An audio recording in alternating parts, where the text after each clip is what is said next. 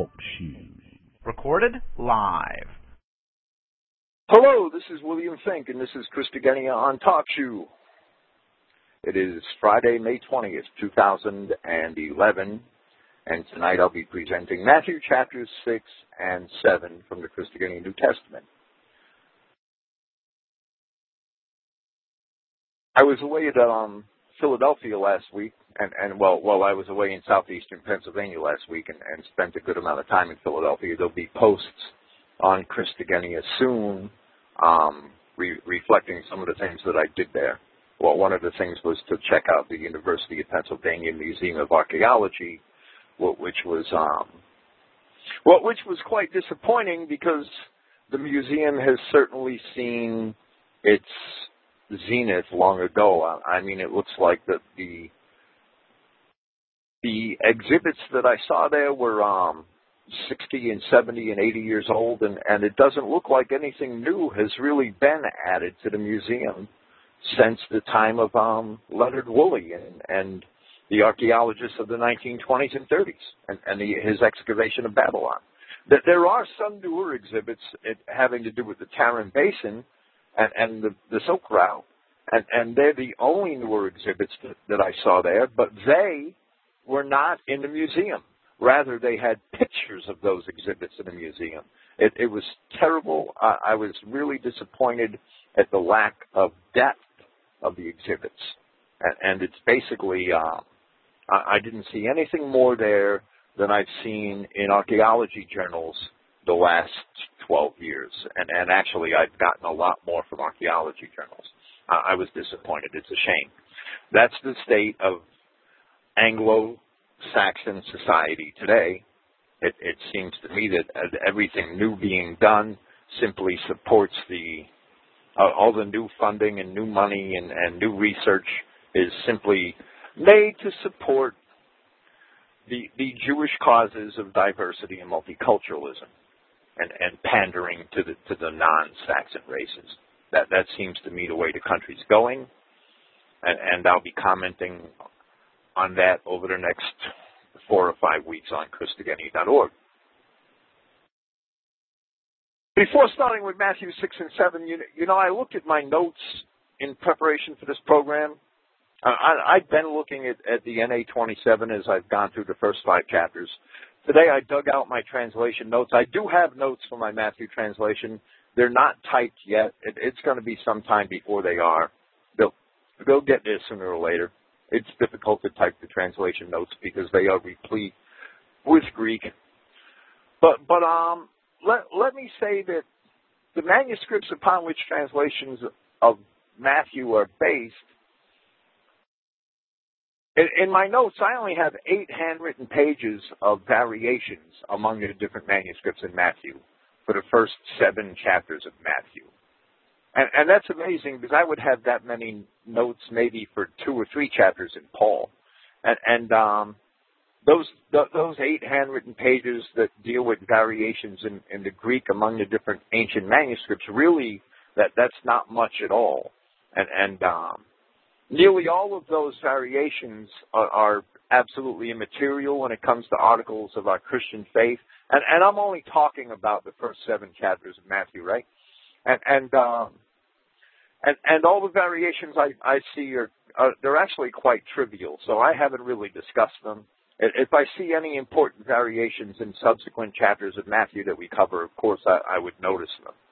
So so most of the differences that you see in in the um, King James as compared to the Christogenea New Testament for these seven chapters of Matthew are actually differences in translation, or they're very trivial differences in the manuscripts that they're not really worth mentioning so far. And and um, and as we proceed, if anything serious comes up, of course I would mention it. Last week, discussing Matthew chapter five, we saw clear connections between Christ's word in the New Testament and the promises to Israel recorded by Isaiah in the Old Testament. Christ had come, as Isaiah prophesied and as Christ himself attested. Christ had come for those who sit in darkness, for the prisoners, for the captives, for those very children of Israel divorced from their God, Yahweh, centuries beforehand, in the very days of Isaiah. It is absolutely evident that an honest study of Scripture reveals precisely what Jeremiah prophesied to be. That the new covenant was made by God with those very same people whom he made the old covenant with, the literal, physical children of Israel. Nobody else can be added to this relationship. There, there are many, many direct connections between the prophets and the words of Christ. And we will see more of them in, in these upcoming chapters. We also saw that most of the things which Christ taught in this Sermon on the Mount can also be found in the Old Testament. In reality, he was teaching nothing new. Even if he was explaining much of it differently, there is nothing new under the sun. Today, with Matthew chapter 6 and 7, we shall continue to see that these things which Christ taught his students are timeless and existed in the Old Testament as well. They were codified into the law and the prophets in many ways. If our race obeyed God's word, we would indeed have heaven. And, and the, the behavior that we should partake, that, that we should, what we should have is outlined right here in the Sermon on the Mount. It's never been practiced by Christians.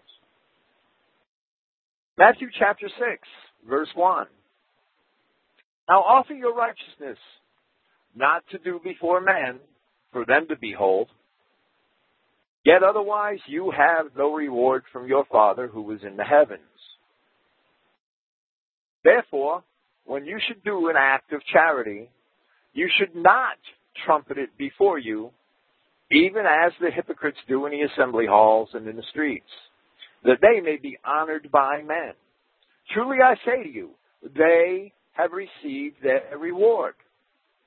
But upon your doing an act of charity, your left hand must not know what your right hand does, that your act of charity would be in secret, and your Father who sees would repay you in secret.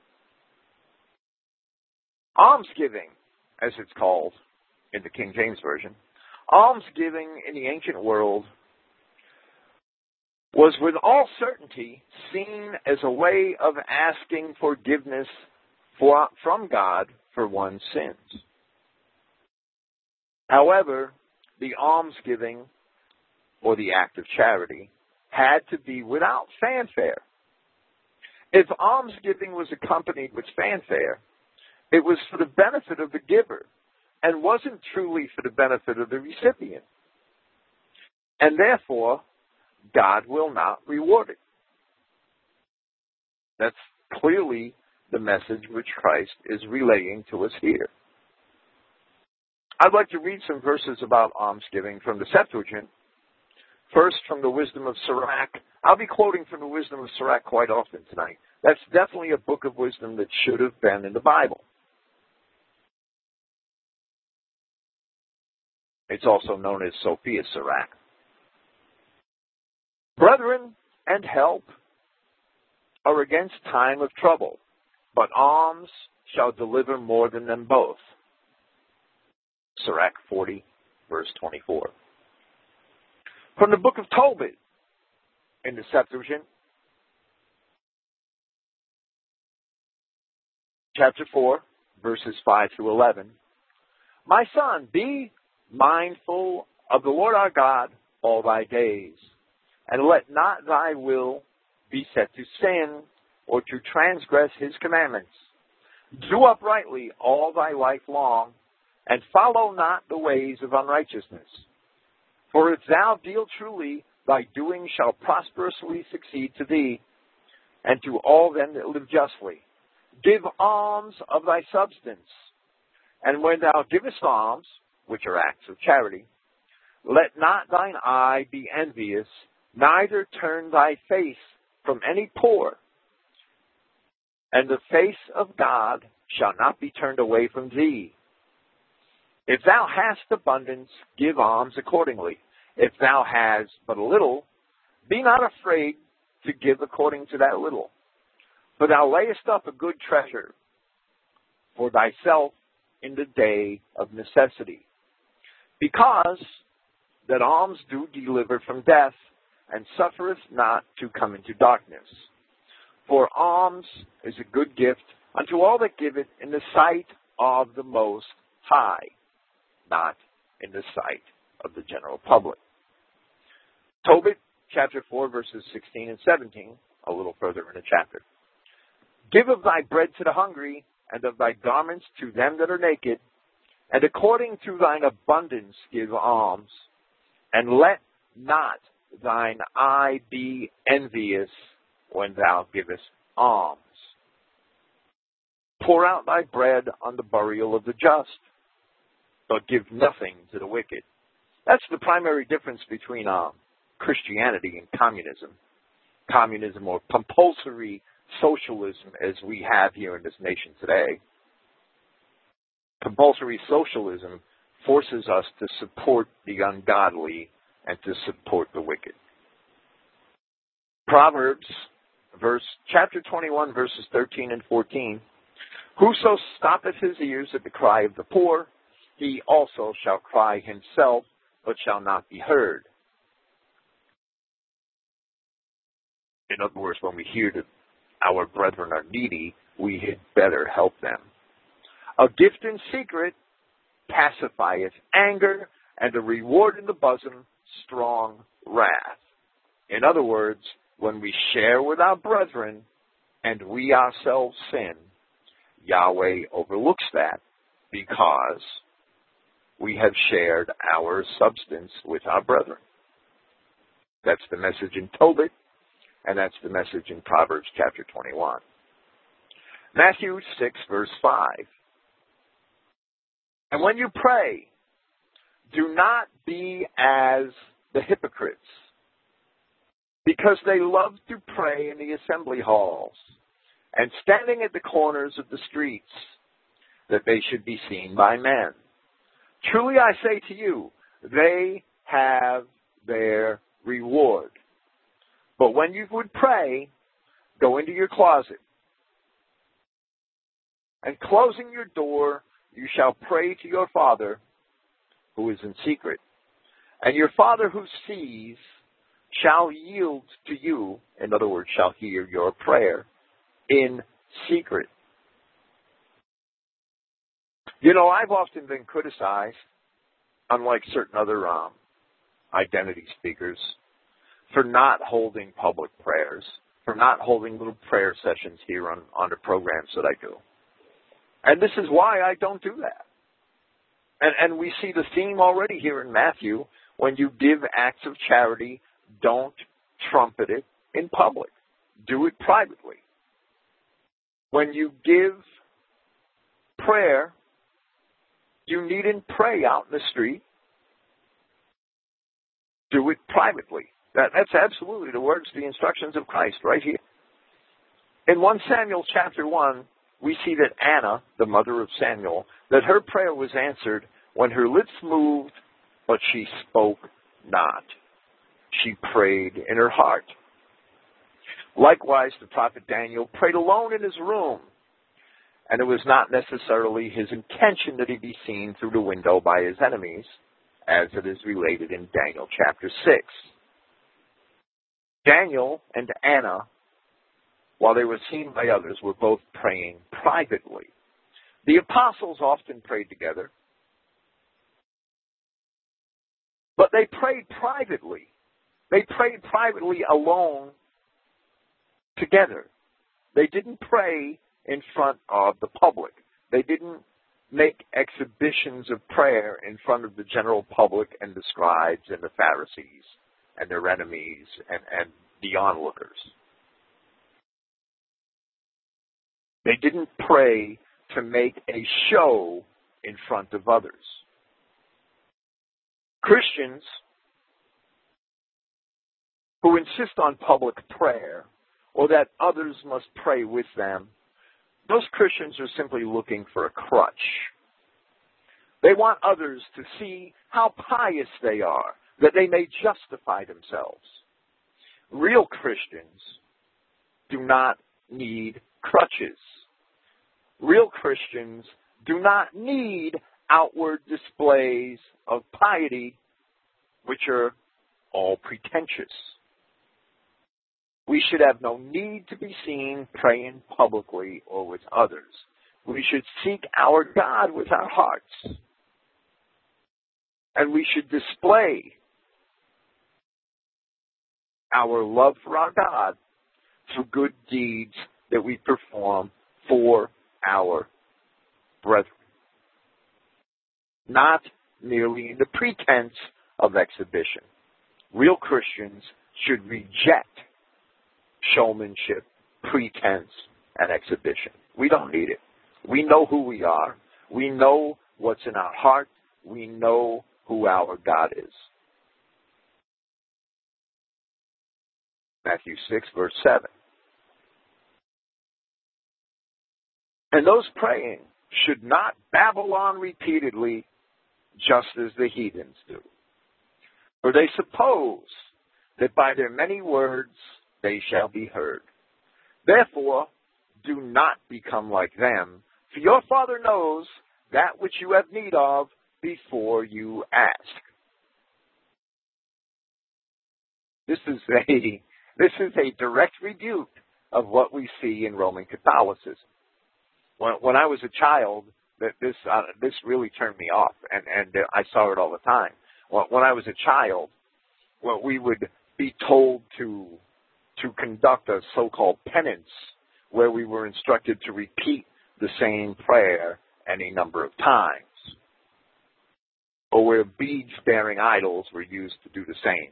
We, we were told to say a rosary we were told, oh, go say 10 Hail Marys and five Our Fathers and light a candle and, and you'll be cured of your sins, right? Sure. That, that's just, that, that's just paganism. And, and that's a ritual in itself. We think that, you, you think that ritual is to save you because you said 10 Hail Marys? Every Israelite has been saved by Christ 2,000 years ago. We can't add anything to that. Yahweh knows what we need. He knows what we have done.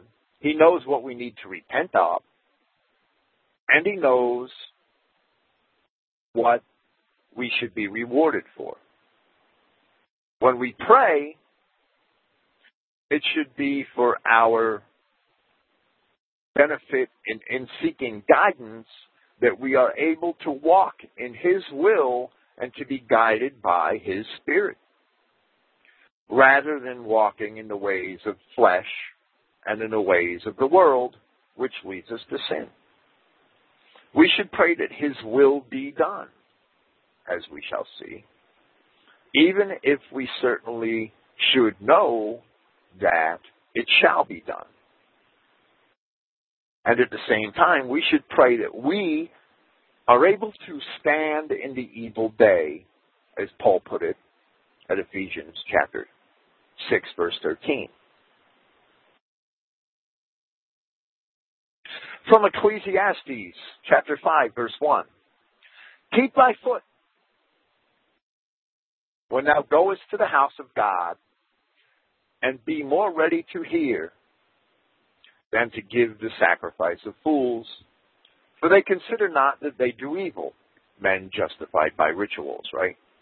Be not rash with thy mouth, and let not thine heart be hasty to utter anything before God.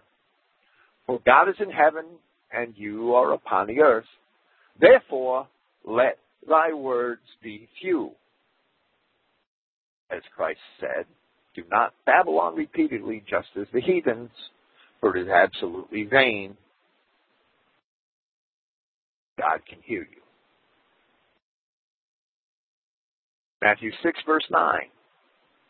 Therefore, thusly are you to pray. Our Father who is in the heavens, your name must be sanctified. Your kingdom must come, your will must be done. These verbs differ in my translation from the King James because they are imperative. as in heaven, also upon the earth. There goes the rapture. If Yahweh's will is going to be done on the earth, his people have to be on the earth and not in heaven, right? Give to us our bread sufficient for the day, and remit or forgive for us our debts. And here's the important part as we also have remitted for our debtors to those who owe us. We should forgive those of our brethren who we feel owe us. And do not bring us into trial, but deliver us from the evil one. Prayer is simple and direct. We express that the will of our Father in heaven be done and ask that life's basic needs be provided for us as we seek His will on earth. Yahweh tries no man, as the Apostle James tells us. Yet Yahweh allowed Job to be tried by the adversary. Yahweh tempts no man, but allows us to be tempted by the world. This seems to be a paradox, yet it is rather simple. I'll read James chapter 4, verses 1 through 7.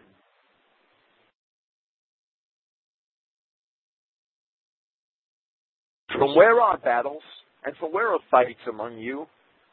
Is it not from this, from your pleasures making war among your members? You desire, and you have not. You murder and strive, and are not able to succeed. You fight in battle. You do not have, for reason that you do not request.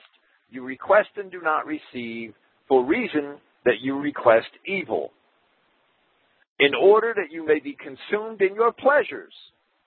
Listen to the prayers of these people out in the mainstream, these Baptists and these Episcopalians and these Catholics.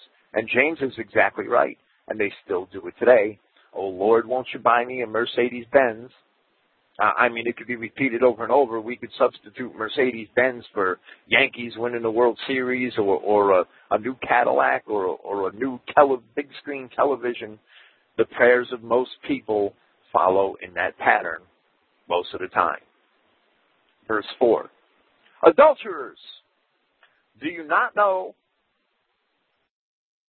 that the love of society is hatred for Yahweh? He therefore, who would desire to be a friend of society, establishes himself as an enemy of Yahweh. Or do you suppose that vainly the scripture says, with envy yearns the spirit which dwells in us. But more greatly he gives favor on account which it says, Yahweh opposes the arrogant, but he gives favor to the humble. Therefore subject yourselves to Yahweh, but stand against the false accuser, the devil, and he shall flee from you. Draw near to Yahweh, and he shall draw near to you. Cleanse your hands, sinners, and purify your hearts, ye double-minded. Endure hardship and lament and weep. Your laughter must turn into grief and joy into sorrow. Humble yourself before the prince or the Lord, and he shall exalt you. 1 John chapter 2 verses 15 through 17.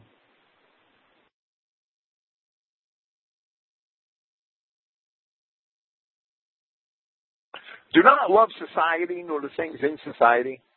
If one should love the society, the love of the Father is not in him. Because all which is in society, the desire of the flesh and the desire of the eyes and the pretense of life, is not from of the Father, but is from of the society or the world. And the society passes on in its desire, but he, doing the will of Yahweh, abides forever.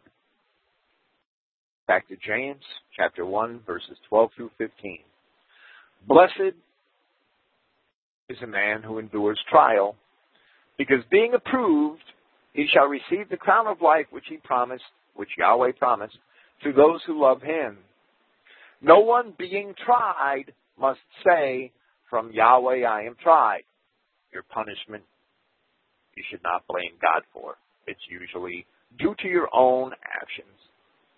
For Yahweh is not able to be tempted by evil, and he tries no one. But each is tried by his own desires being drawn out and enticed. Then the desire conceiving gives birth to error or sin, and the sin being accomplished brings forth death. While it may not have been the case with Job, his trial was, was different, right?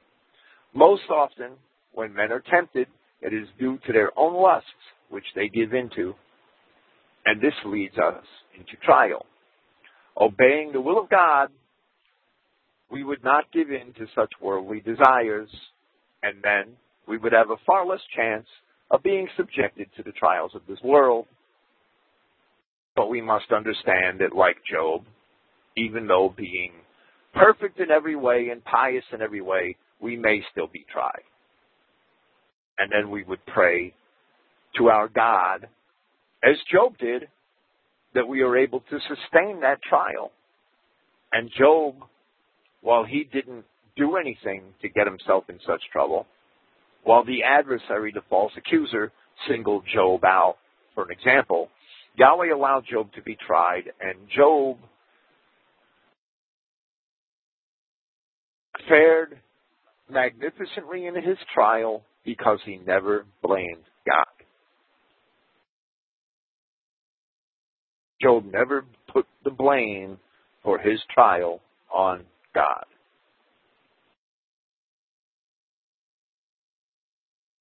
So the false accuser turned out to be a false accuser because the devil told God that if Job if Job underwent trial that he would curse God to his face and Job didn't do that. The devil was wrong. When we're tried, we should hope to pass the test like Job did. But if we stay away from lusts and control our desires, we should hope not to be tried at all. From the Septuagint, Psalm 18, verse 30. As for my God, his way is perfect. The oracles of Yahweh are tried in the fire. He is a protector of all them that hope in him, and hope in him includes obedience to him. Matthew 6, verse 14. For if you would remit or forgive men their transgressions, your heavenly Father shall also remit for you. But if you should not remit for men their transgressions, neither shall your Father remit your transgressions. If your brother borrows something and you don't pay it and, and he doesn't pay it back, you should forget about it. If he's not your brother, you shouldn't be loaning him anything in the first place. If he's an alien, you shouldn't be giving him anything. This goes hand in hand with the fact that all Israel shall be saved.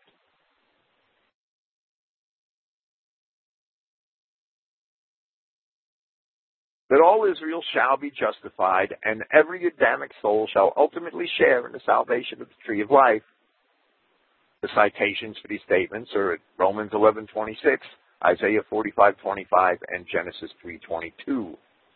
If we judge our brother harshly, Yahweh shall judge us harshly. Especially since most of us have done or thought to do many of those same things for which we judge our brother. To remit or to forgive a man's transgressions, the man must be repentant in the first place. And repentance includes a cessation of the sinful activity which one is repenting from. You do, you do not have to forgive a sinner who is unrepentant.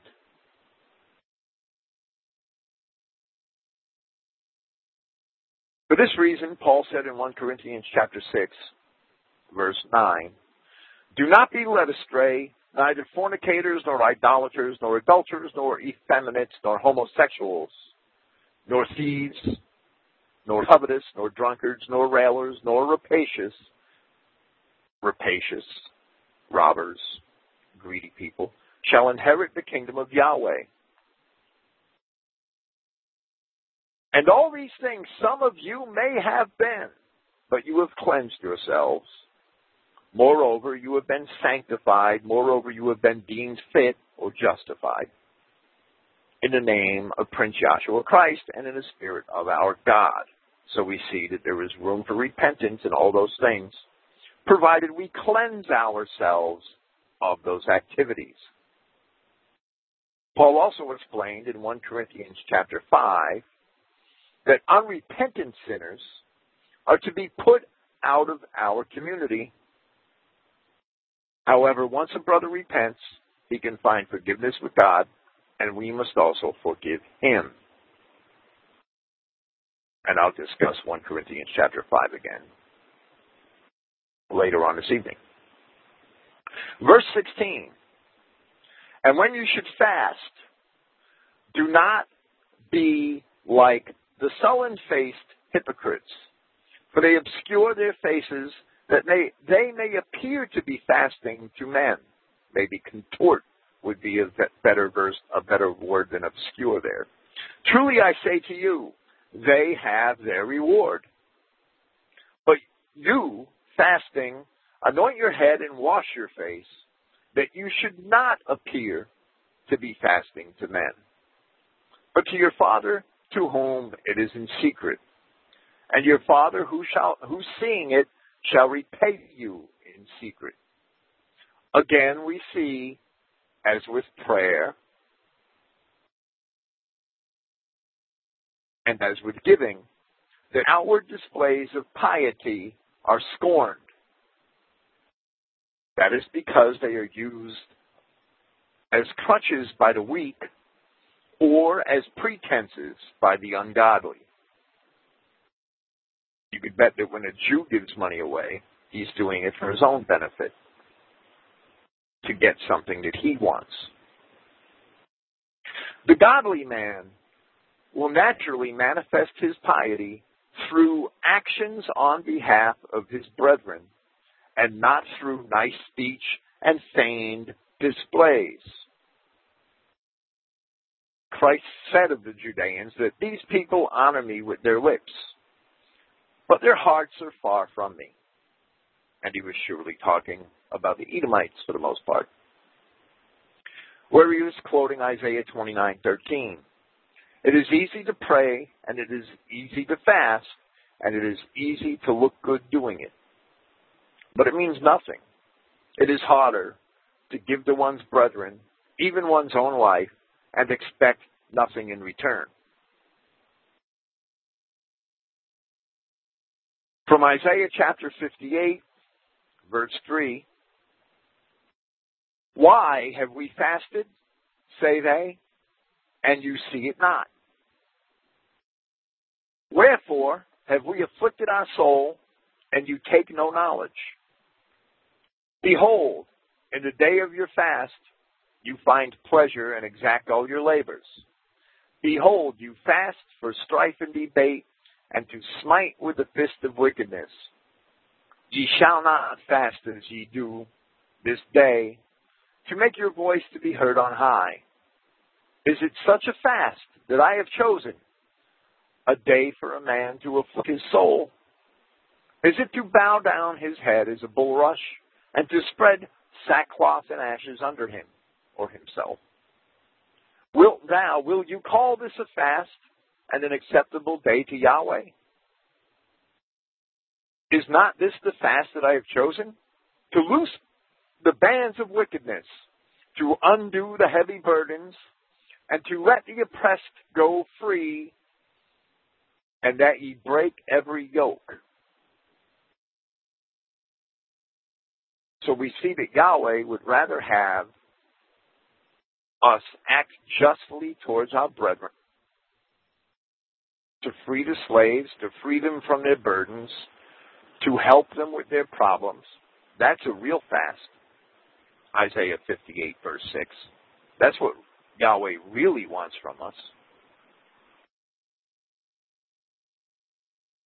He would rather see us act justly than to act unjustly and attempt to justify ourselves through prayer and fasting.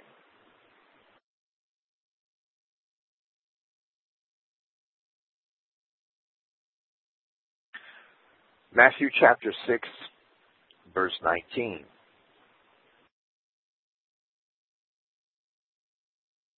Do not store up for yourself treasure upon the earth, where moth and corrosion obliterate and where thieves dig through and steal.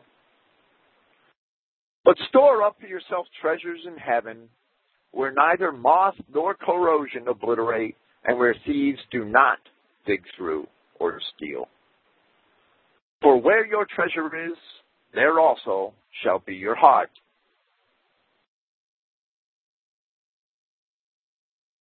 Remember words from Tobit chapter 4, cited earlier, verse 7.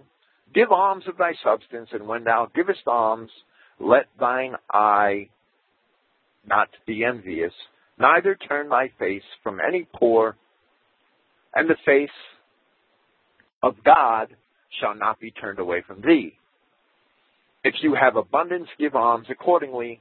If you have but a little, be not afraid to give according to that little. For you lay up a good treasure for yourself against the day of necessity. Because alms or acts of charity do deliver from death and suffereth not to come into darkness. For alms are a good gift unto all that give it in the sight of the Most High. If we give to our brethren when we have, we see hope that we ourselves shall receive when we are in need. That's the message in Matthew. That's the message in Tobit chapter 4. From Isaiah chapter 51 verse 8, For the moth shall eat them up like a garment, and the worm shall eat them like wool. But my righteousness shall be forever, and my salvation from generation to generation. Generation. And from the wisdom of Sirach again, chapter 29, verse 10, lose thy money for thy brother and thy friend, and let it not rust under a stone to be lost. Lay up thy treasure according to the commandments of the Most High, and it shall bring thee more profit than gold. Shut up alms, acts of charity, in thy storehouses, and it shall deliver thee from all affliction. It shall fight for thee against thine enemies better than a mighty shield and a strong spear. We see that all the words of Christ are from the beginning. If they were new to the hearers, it's only because they were kept from the people by the religious authorities of the time, like the religious authorities of today do the same. They only want a tithe. That's the only time they speak of giving, from what I understand. Matthew chapter 6 verse 22, the lamp of the body is the eye. Therefore, if your eye should be sincere, your whole body shall be bright. But if your eye should be evil, your whole body shall be dark. Then if the light in you is darkness, how great is that darkness? From Deuteronomy chapter 15 verse 9, Beware that there be a, not be a thought in thy wicked heart saying, The seventh year, the year of release is at hand, and thine eye be evil against thy poor brother.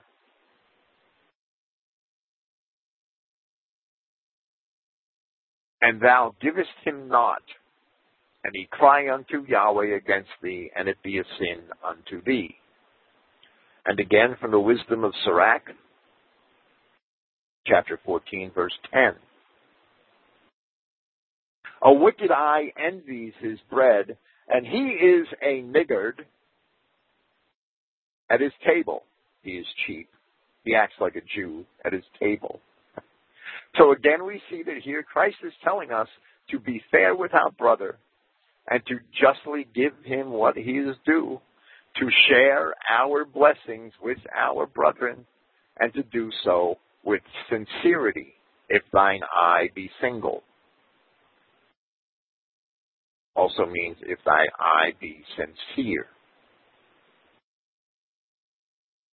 Verse 24. No man is able to serve two masters, for either he would hate the one and would love the other, or he would endure the one and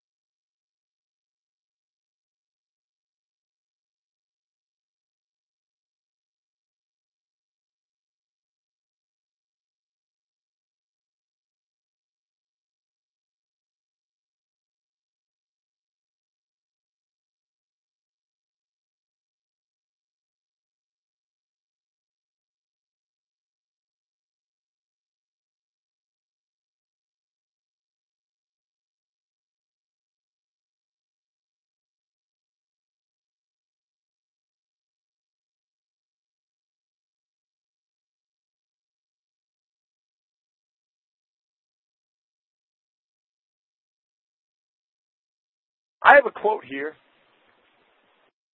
in relation to all these verses. They all have to do with us giving to our brethren. We should give our lives to our brethren. Christ gave his life for us. We don't have to die for our brethren. Uh, I mean, some of us may have to on occasion. That opportunity may arise where one has to die for another white man.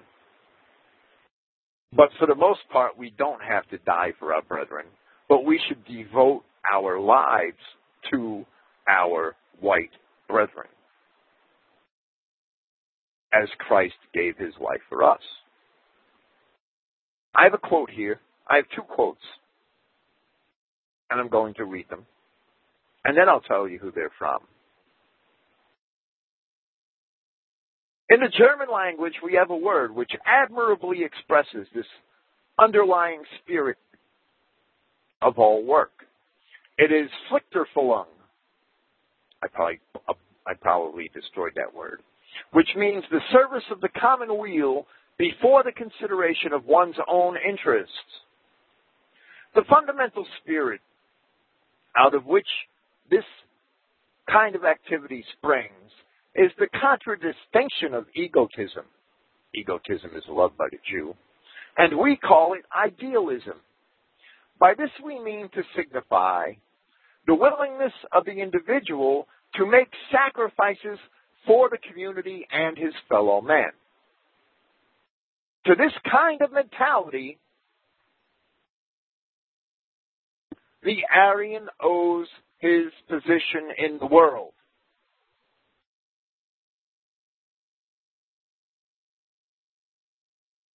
The second quote The man who loves his nation,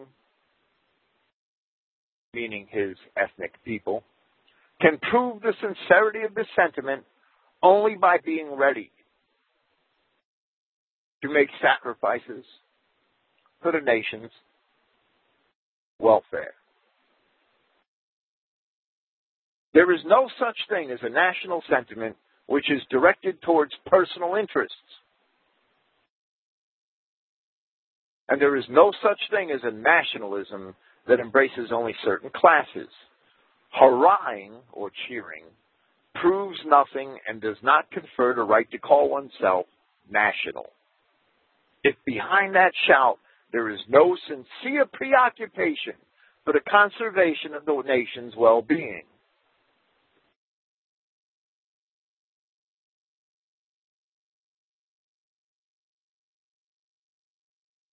One can be proud of one's people only if there is no class left of which one need to be ashamed. When one half of the nation is sunk in misery and worn out by a hard distress, or even depraved or degenerate, that nation presents an unattractive picture, such an unattractive picture that nobody can feel proud to belong to it. It is only when a nation is sound in all its members, substitute the body of Christ for nation there, physically and morally, that the joy of belonging to it can properly be intensified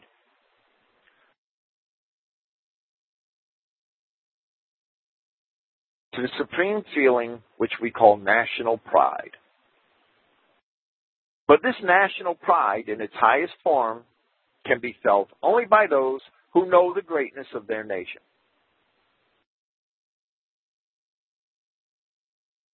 Those words are absolutely Christian. They are words which no Jew could truly understand. To utter them, the Jew would scream racist, wouldn't he? Those words are from Adolf Hitler, Mein Kampf, James Murphy's translation, pages 169 and 239.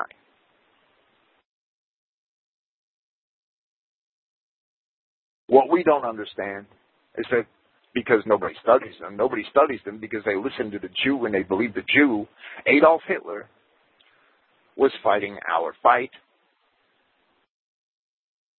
Adolf Hitler was withstanding the ways of the world and the ways of the Jew on behalf of his nation. And he built Christian philosophy into his political philosophy. It's Christian throughout. For that reason, the Jew hated him and destroyed Germany. We see that we should give our lives, devote our lives to our brethren. If we did, we would have heaven. That is what the kingdom of heaven is.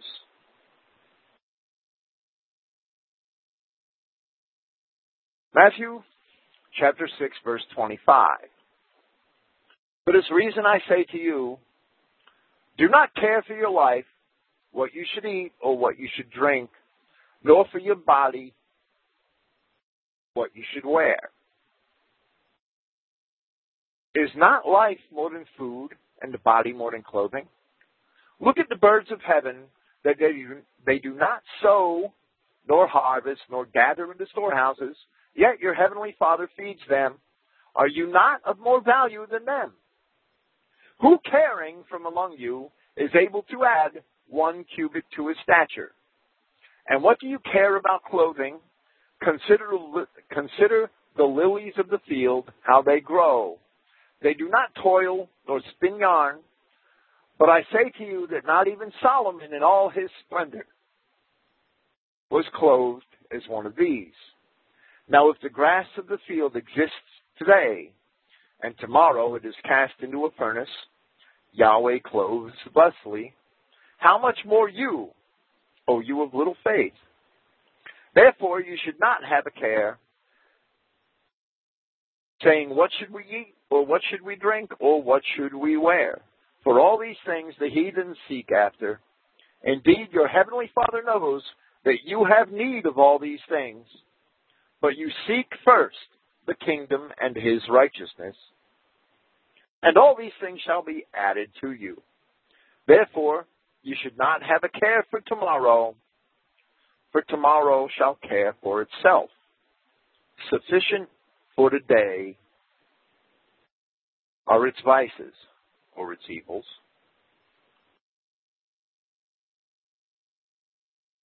You know, this doesn't mean that we should walk around naked and hungry and thirsty.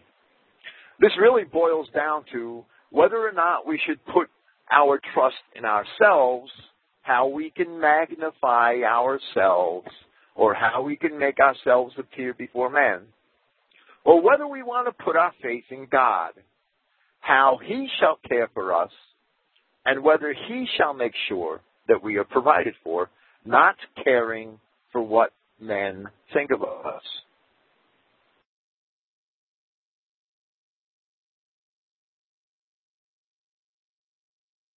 Psalm 37 is quite long. In, in its entirety, it is in concert with the message of Christ here, and therefore I will read it. Verse 1 Fret not thyself because of evildoers, neither be thou envious against the workers of iniquity, for they shall soon be cut down like the grass, and wither as the green herb. Trust in Yahweh and do good, so that you shall dwell in the land. And verily, you shall be fed. Delight also thyself in Yahweh, and he shall give thee the desires of thine heart. Commit thy way unto Yahweh, and trust also in him. And he shall bring it to pass. And he shall bring forth thy righteousness as the light, and thy judgment as the noonday. Rest in Yahweh and wait patiently for him. Fret not thyself because of him who prospers in his way, because of the man who brings wicked devices to pass. Cease from anger and forsake wrath. That's difficult to do. Fret not thyself in any ways to do evil. For evildoers shall be cut off, but those that wait upon Yahweh, they shall inherit the earth. For yet a little while, and the wicked shall not be. Yeah. Thou shalt diligently consider his place, and it shall not be. But the meek shall inherit the earth and shall delight themselves in the abundance of peace. The wicked plot against the just and gnash upon him with his teeth. Yahweh shall laugh at him, for he sees that his day is coming. The wicked have drawn out the sword and have bent their bow to cast down the poor and the needy and to slay such as be of upright conversation. Their sword shall enter into their own heart, and their bows shall be broken. A little that a righteous man has is better than the riches of many wicked, for the arms of the wicked shall be broken, but Yahweh upholds the righteous. Yahweh knows the days of the upright, and their inheritance shall be forever. They shall not be ashamed in evil time, and in the days of famine they shall be satisfied. But the wicked shall perish, and the enemies of Yahweh shall be as the fat of lambs. They shall consume into smoke, they shall consume away. The wicked borrow and pay not again, but the righteous show mercy and give. For such as be blessed of him shall inherit the earth, Israel, and they that be cursed of him shall be cut off. The steps of a good man are ordered by Yahweh, and he delights in his way. Though he shall fall, he shall not utterly be cast down, for Yahweh upholds him with his hand.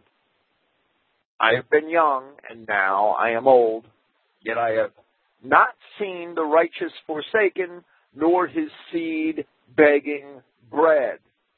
These are the words of David. He is ever merciful and lends, and his seed is blessed. Depart from evil and do good, and dwell forevermore. For Yahweh loves judgment and forsakes not his saints, his holy ones. They are preserved forever, but the seed of the wicked shall be cut off. The righteous shall inherit the land and dwell therein forever. The mouth of the righteous speak wisdom, and his tongue talks of judgment. The law of his God in his heart. None of his steps shall slide. The wicked watches the righteous and seeks to slay him. Abel and Cain. Yahweh will not leave him in his hand, nor condemn him when he is judged. Wait on Yahweh and keep his way, and he shall exalt thee to inherit the land. When the wicked are cut off, thou shalt see it. I have seen the wicked in great power and spreading himself like a green bay tree, yet he passed away, and lo, he was not. Yeah, I sought him, but he could not be found. Mark the perfect man, and behold the upright, for the end of that man is peace. But the transgressors shall be destroyed together, the end of the wicked shall be cut off. But the salvation of the righteous is of Yahweh. He is their strength in the time of trouble, and Yahweh shall help them and deliver them. He shall deliver them from the wicked and save them because they trust in him. The best commentary on the New Testament is the Old, and vice versa. Today, the wicked are ele- ele- elevated, and they occupy the places that we see as our own. In reality, our people are being punished. because we have followed the ways of the wicked. And therefore, the wicked have become our gods, our judges, and our rulers. If we did not follow their ways, this could not possibly have happened to us. We must put away all of the idols of the Jew, idols of the Jews and the aliens television and sports, movies and novels, Hollywood and Nashville, consumerism, credit, and usury, and every other evil, we must put them away and seek our God. And put our trust in Him. And He will see to it that our necessities are at hand. The simple truths of Psalm 37 are so readily evident in today's society, yet our people cannot see it because they were blind, they are blinded by the idols of the Jews. Christianity has really never been practiced. Matthew chapter 7, verse 1. Do not condemn in order that you would not be condemned. For with the judgment by which you condemn, you shall be judged. And with the measure by which you measure, it shall be measured with you. Yeah, you know, that word condemn can be translated judge. But then it's taken out of context by Judeo Christians, and it's perverted in, into a, um, a mentality that we should not criticize people for their sin, which is a total deception and a lie. The Greek word krino has to do with judgment and punishment for sin or for harm done. That's what the word means. That's how we should read it here.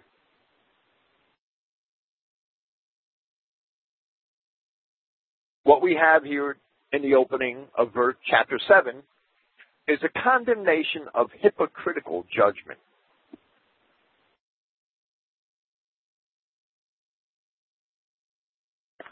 Job chapter 27 verse 1. Moreover, Job continued his parable and said, As God lives, who has taken away my judgment, Job ruled over a magnificent household. He was an outstanding member of his community, but now he was in a, in a state of being humbled. As God lives, who has taken away my judgment, and the Almighty, who has vexed my soul, all the while my breath is in me, and the Spirit of God is in my nostrils, my lips shall not speak wickedness, though my tongue utter deceit. God forbid that I should justify you. Till I die, I will not remove mine integrity from me. Let me say that in this chapter, Job was rejecting the unjust words of Bildad the Shuhite, found in Job chapter 25. If Job had agreed with those words, he would have been justifying Bildad. Many pastors foolishly take the words of Job's friends as scripture, not realizing that in the dialogue, the words of Job's friends are found wanting. Job 27 verse 6. My righteousness I hold fast and will not let it go. My heart shall not reproach me so long as I live. Let mine enemy be as the wicked, and he that rises up against me as the unrighteous.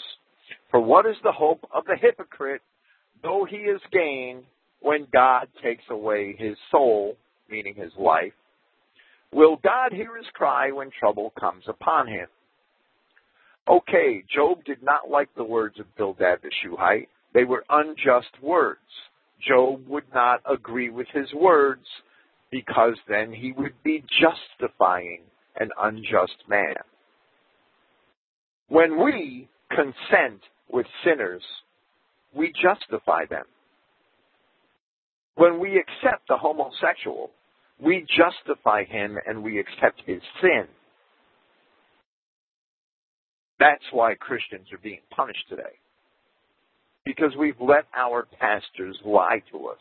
We've accepted their lies and we've accepted the sins of sinners. We can't do that. We can't accept sin. Paul, in the closing chapter of, of Romans, in, I'm sorry, in the opening chapter of his, his epistles to the Romans, talks about homosexuals, talks about sinners, and explains that by the law, they are liable to death for doing those acts. And then Paul says that not only those who approve of those acts are liable to death, uh, I'm sorry, not only those who do those acts are liable to death, but also those who approve of the people committing those acts, they are also liable to death.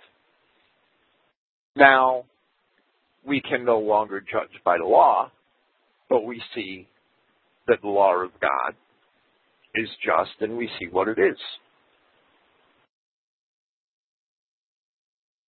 Our hope of personal gain may lead us to judge hypocritically. For instance, we are told to separate ourselves from other peoples. That's easy when those other peoples are of low estate and we are doing well. But what happens when an alien offers us a great business deal? Or when a Jew offers us a low interest loan in our time of, of need and weakness? That is a form of hypocritical judgment when we decide to accept the business deal or the loan. Another form of hypocritical judgment is the condemnation of our brother or sister for wrongs that we ourselves may have once committed or thought of committing. Or perhaps we would condemn our brother or sister today, but another day we may accept someone else who had done such a thing. Because we like that person, or because that person is close to us. It's easy to be a hypocritical judge.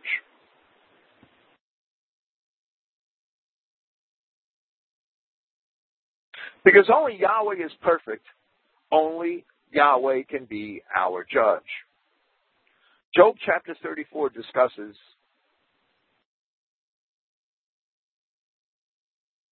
the righteous judgment of God, and verse 30 expresses the hope, and I quote, that the hypocrite reigns not lest the people be ensnared.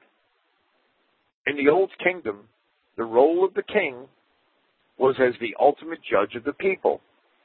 Originally, it was Yahweh, and then those who sat on the throne of Yahweh, right? David told us he sat on the throne of Yahweh.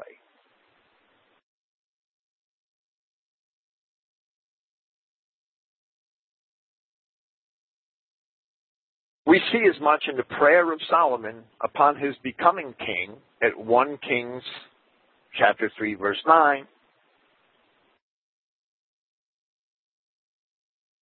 where he said, Give therefore thy servant an understanding heart to judge thy people, that I may discern between good and bad.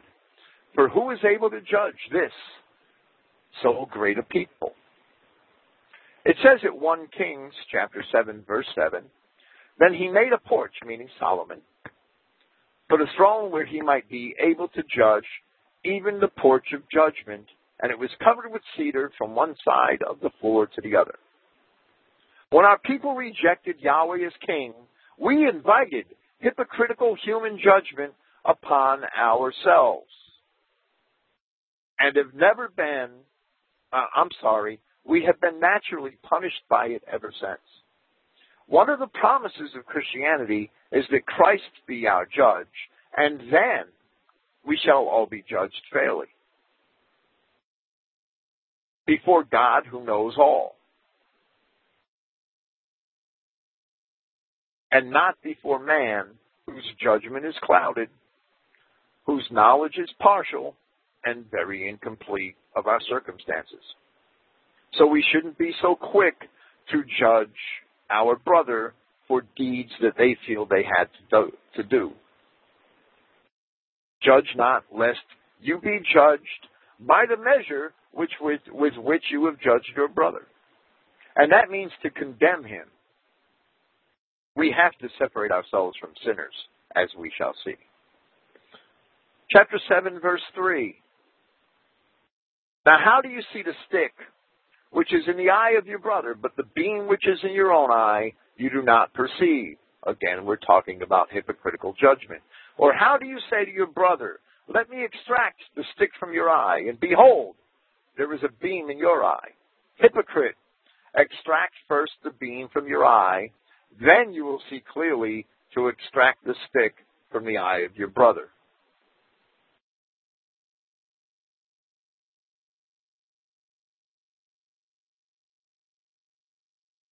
When you are without fault, perhaps then you may judge your brother righteously. This does not mean that we do not recognize and condemn sin. It is the Christian's duty to recognize and condemn sin and to inform our brethren when they are seen in sin. However, we are not to condemn our brother for his sin. Paul said in Galatians chapter 6, verse 1, Brethren, even if a man should already be caught up in some transgression, you, those of the Spirit, Restore such a man in the spirit of meekness, watching yourself, lest also you may be tested. When a sinner is unrepentant, we are to put him out of our community. As Paul advises in 1 Corinthians chapter 5, to deliver such a wretch, he was speaking about a fornicator, to deliver such a wretch to the adversary for destruction of the flesh, in order that the spirit may be preserved in the day of the Lord. Putting a man out of our community forces him over to the adversary, to non Christians, and to aliens. And God will use those aliens to judge the sinner. As Paul says further on in that chapter, what is it to me to judge those outside, meaning those who we have put out of the community? Not at all should you judge those within you or among you. But those outside, Yahweh judges. You will expel the wicked from amongst yourselves. So we do not judge our brethren in the sense of condemning them. That's what Christ is talking about, and he's talking about judging them hypocritically. Rather, we try to correct our brother. If our brother is unrepentant and he's going to harm members of the community, right? Then we have to put him out of the community.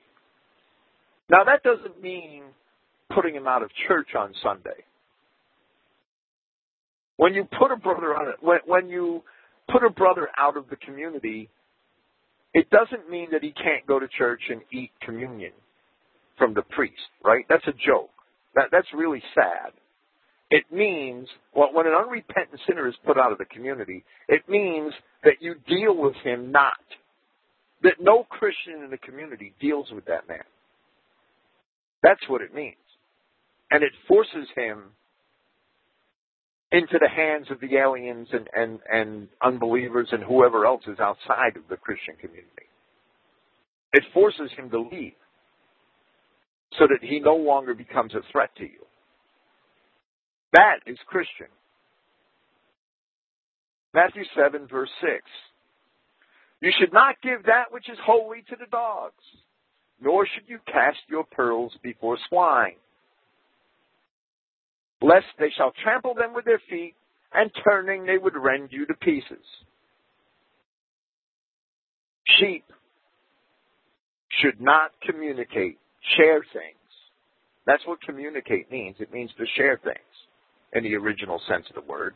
It means to share things in common.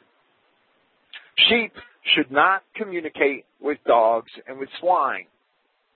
When we communicate, we are sharing with one another.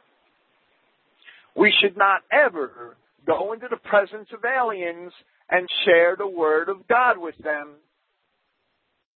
We should not go on blog talk radio and talk and try to teach the truth to Negroes, as one certain person in Christian identity has recently done.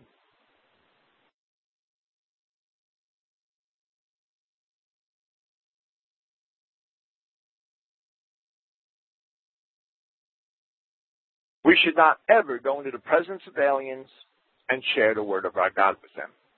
Nowhere in Scripture are we told to share the truth with swine, dogs, or beasts, and those who are doing so are doing us a great disservice. From the wisdom of Sirach again, chapter 12, verse 5. Do well unto him that is lowly, but give not to the ungodly. Hold back thy bread and give it not to him, lest he overmaster thee thereby. For else thou shalt receive twice as much evil for all the good thou shalt have done unto him. Even if we pretend to teach aliens the truth, they will only use it against us. That's what the wisdom of Sirach says, chapter 12, verse 5. That's what Yahshua Christ says.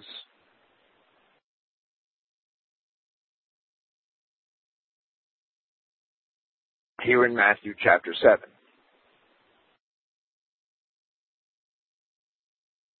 Verse 7 Ask, and it shall be given to you. Seek, and you shall find. Knock, and it shall be opened for you.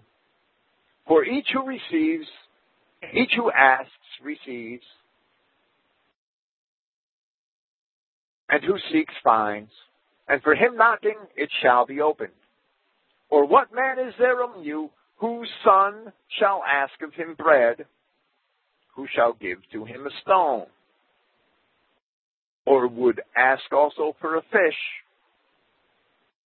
who would give to him a serpent?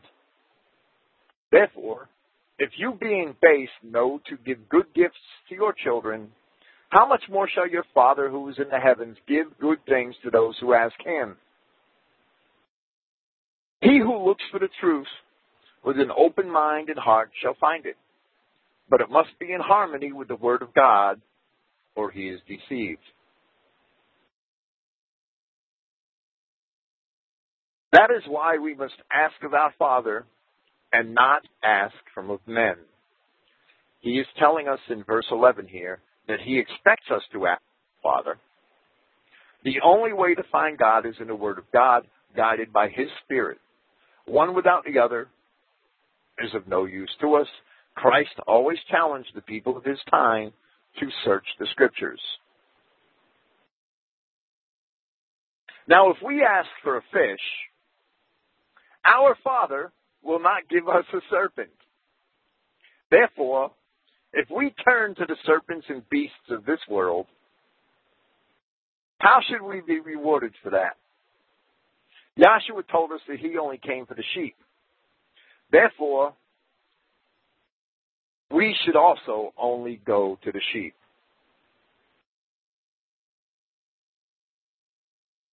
We have no need to deal with swine and dogs. And since he would not give his pearls to them, they have nothing for us. When those among us who claim to be of us insist upon going to reveal the truth to aliens, they show their fruits. They are truly not of us. Rather, they are infiltrators and usurpers seeking to scatter the sheep. Indeed, as Peter says, the dog returns to its own vomit, and the sow that is washed to wallowing in the mire. Matthew 7, verse 12. Therefore, all things whatever you may desire that men should do for you, thusly also you do for them. For this is the law and the prophets. This goes back to the discussion of almsgiving at the beginning of Matthew chapter 6. We should expect treatment from others as we have treated others. We should expect treatment from our brethren as we have treated them. The law says at Leviticus chapter 19 verse 18, Thou shalt not avenge nor bear any grudge against the children of thy people. But thou shalt love thy neighbor as thyself. I am Yahweh. So we see that these precepts, they've been with our race from the beginning. We've had them all through Old Testament times. Nothing, there's nothing, Yahshua Christ is not telling us anything here in Matthew chapters 5 through 7 that he didn't tell us for thousands of years before that. Verse 13. Enter in through the narrow gate, because wide is the gate and broad is the road which leads to destruction. And they are many who are entering through it. But because narrow is the gate and distressed is the road which leads to life, then they are few who are finding it. Of course, most of us would rather believe the comfortable lie than have to live the uncomfortable truth. We would rather walk the easy road than the hard path. We would rather listen to those who have appointed themselves over us than take up the responsibility into our own hands and study the Word of God for ourselves. This is why Luke, in Acts chapter 17, verse 11, said of the men of Beroea, that these were of a more noble race than those in Thessalonica, who accepted the word with all eagerness, each day examining the writings, if these things, to see if these things would hold thus. Those seeking to enter in through the straight gate, they seek to do so through the word of Yahweh. Those going or seeking to enter in through the wide gate, the road which leads to destruction, they're the people who are just going with the flow, who are just going along with the world, who do things because it feels good and, and because they think that they're the things that they should do because that's what everybody else is doing. There's a um, a somewhat related. It, it, it makes a good example that this passage in in the Apocrypha in one Esdras from the Septuagint, one Esdras in the Septuagint in, in the Apocrypha, one Esdras is a it, it's clearly a better copy of the book of Ezra than what we have in the Masoretic text. And here there's a rather striking example in, in chapter 7, and I'll quote verse 6 through verse 13. And the children of Israel, the priests and the Levites and others that were of the captivity, that were added unto them, did according to the things written in the book of Moses.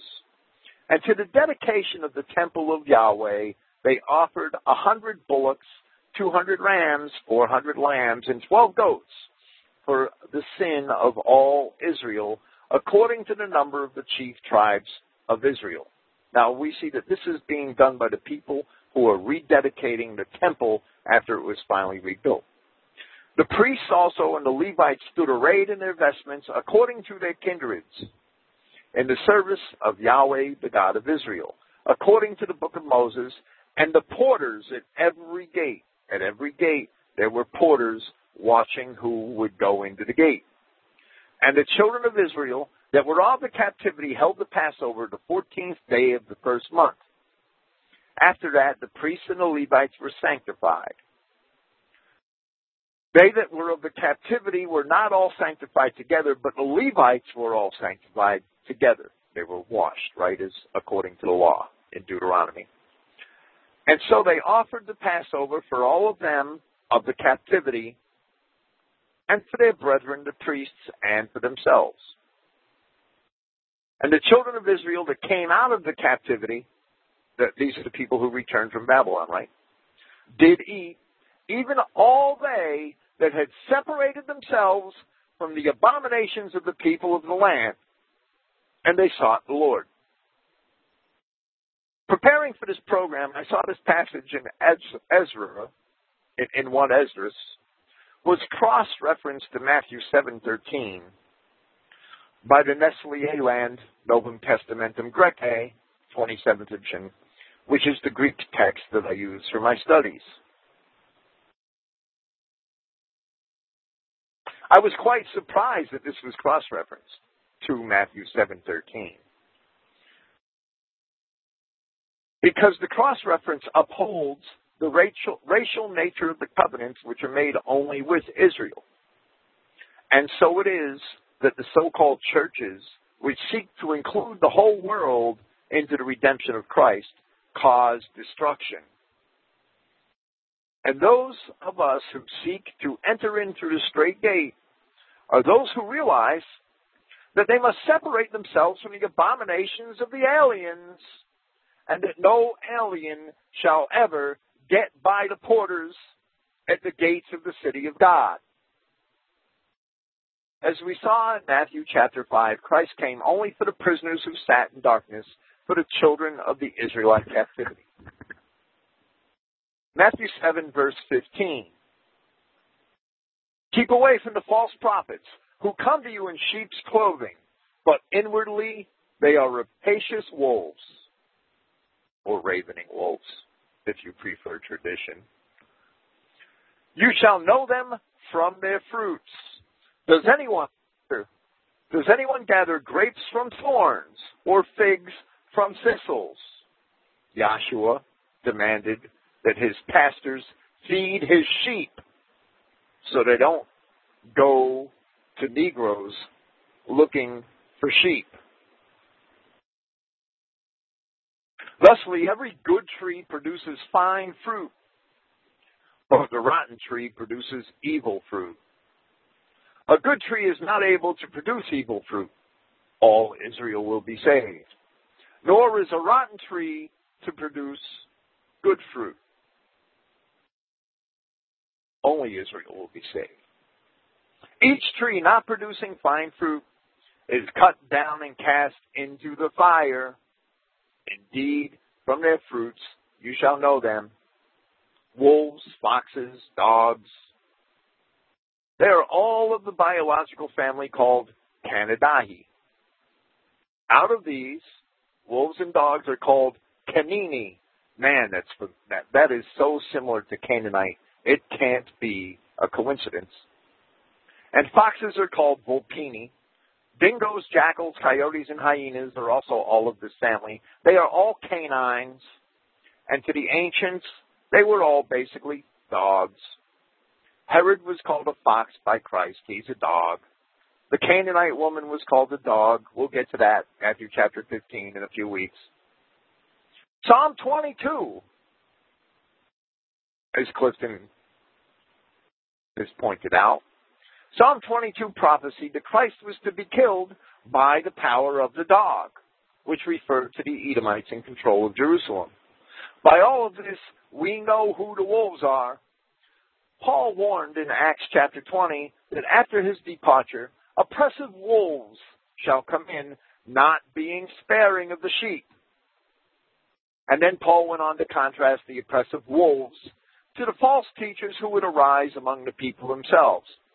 So we see different varieties of false teachers, right? Some of them are just Israelites with bad ideas.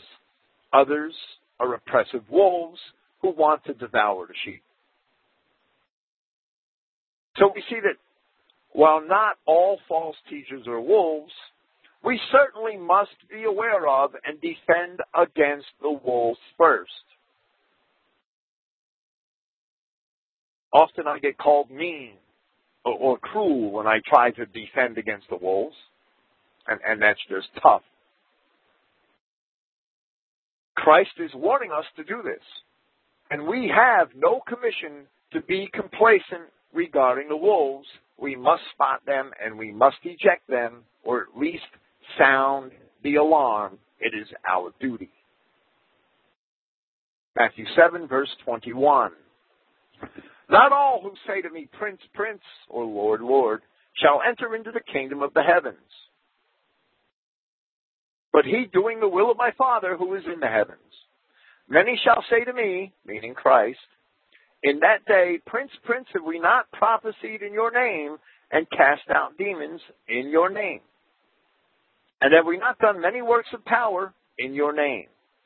And then shall I profess to them that never have I known you. Depart from me, those who are working at lawlessness. No matter what men do or say, the covenants were made only with the children of Israel. Yahweh's words at Amos where it was spoken to Israel that you only have I known of all the families of the earth. Those words have never changed. They never will. Even if they seem to do well, and there are people, there are people among the aliens who seem to do well.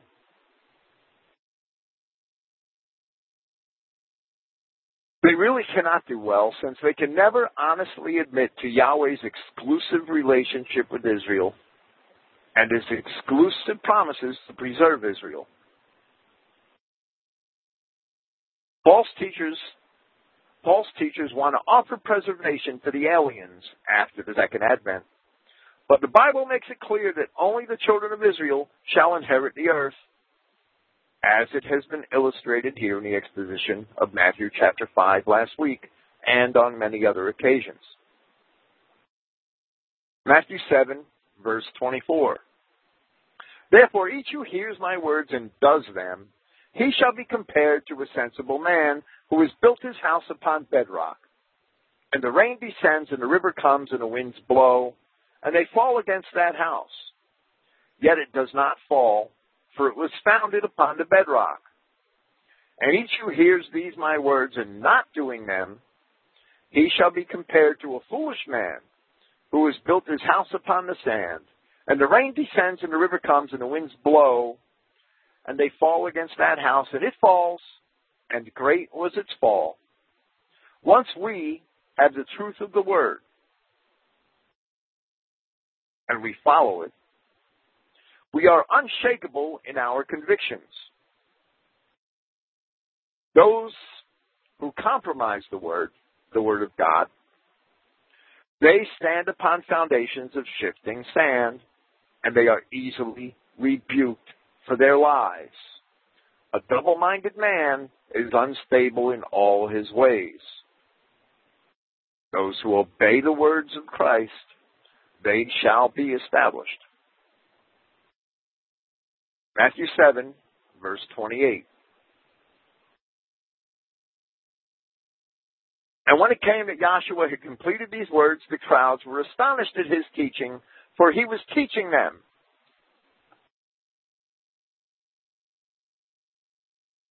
As if having authority, and not as their scribes. Their scribes. Their scribes were afraid of offending the dragon and the beast, which had gotten its power from the dragon. They were afraid to speak the truth even if they could. And therefore, they were double minded, their words not having any authority. Some of their, some of their scribes were dragons,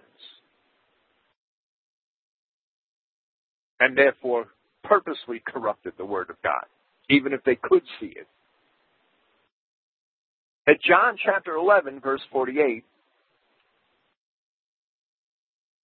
it is explained of the scribes and the Pharisees that they said, If we should leave him thusly, they, meaning the people, shall all believe in him, and the Romans shall come, and they shall take both our place and our nation.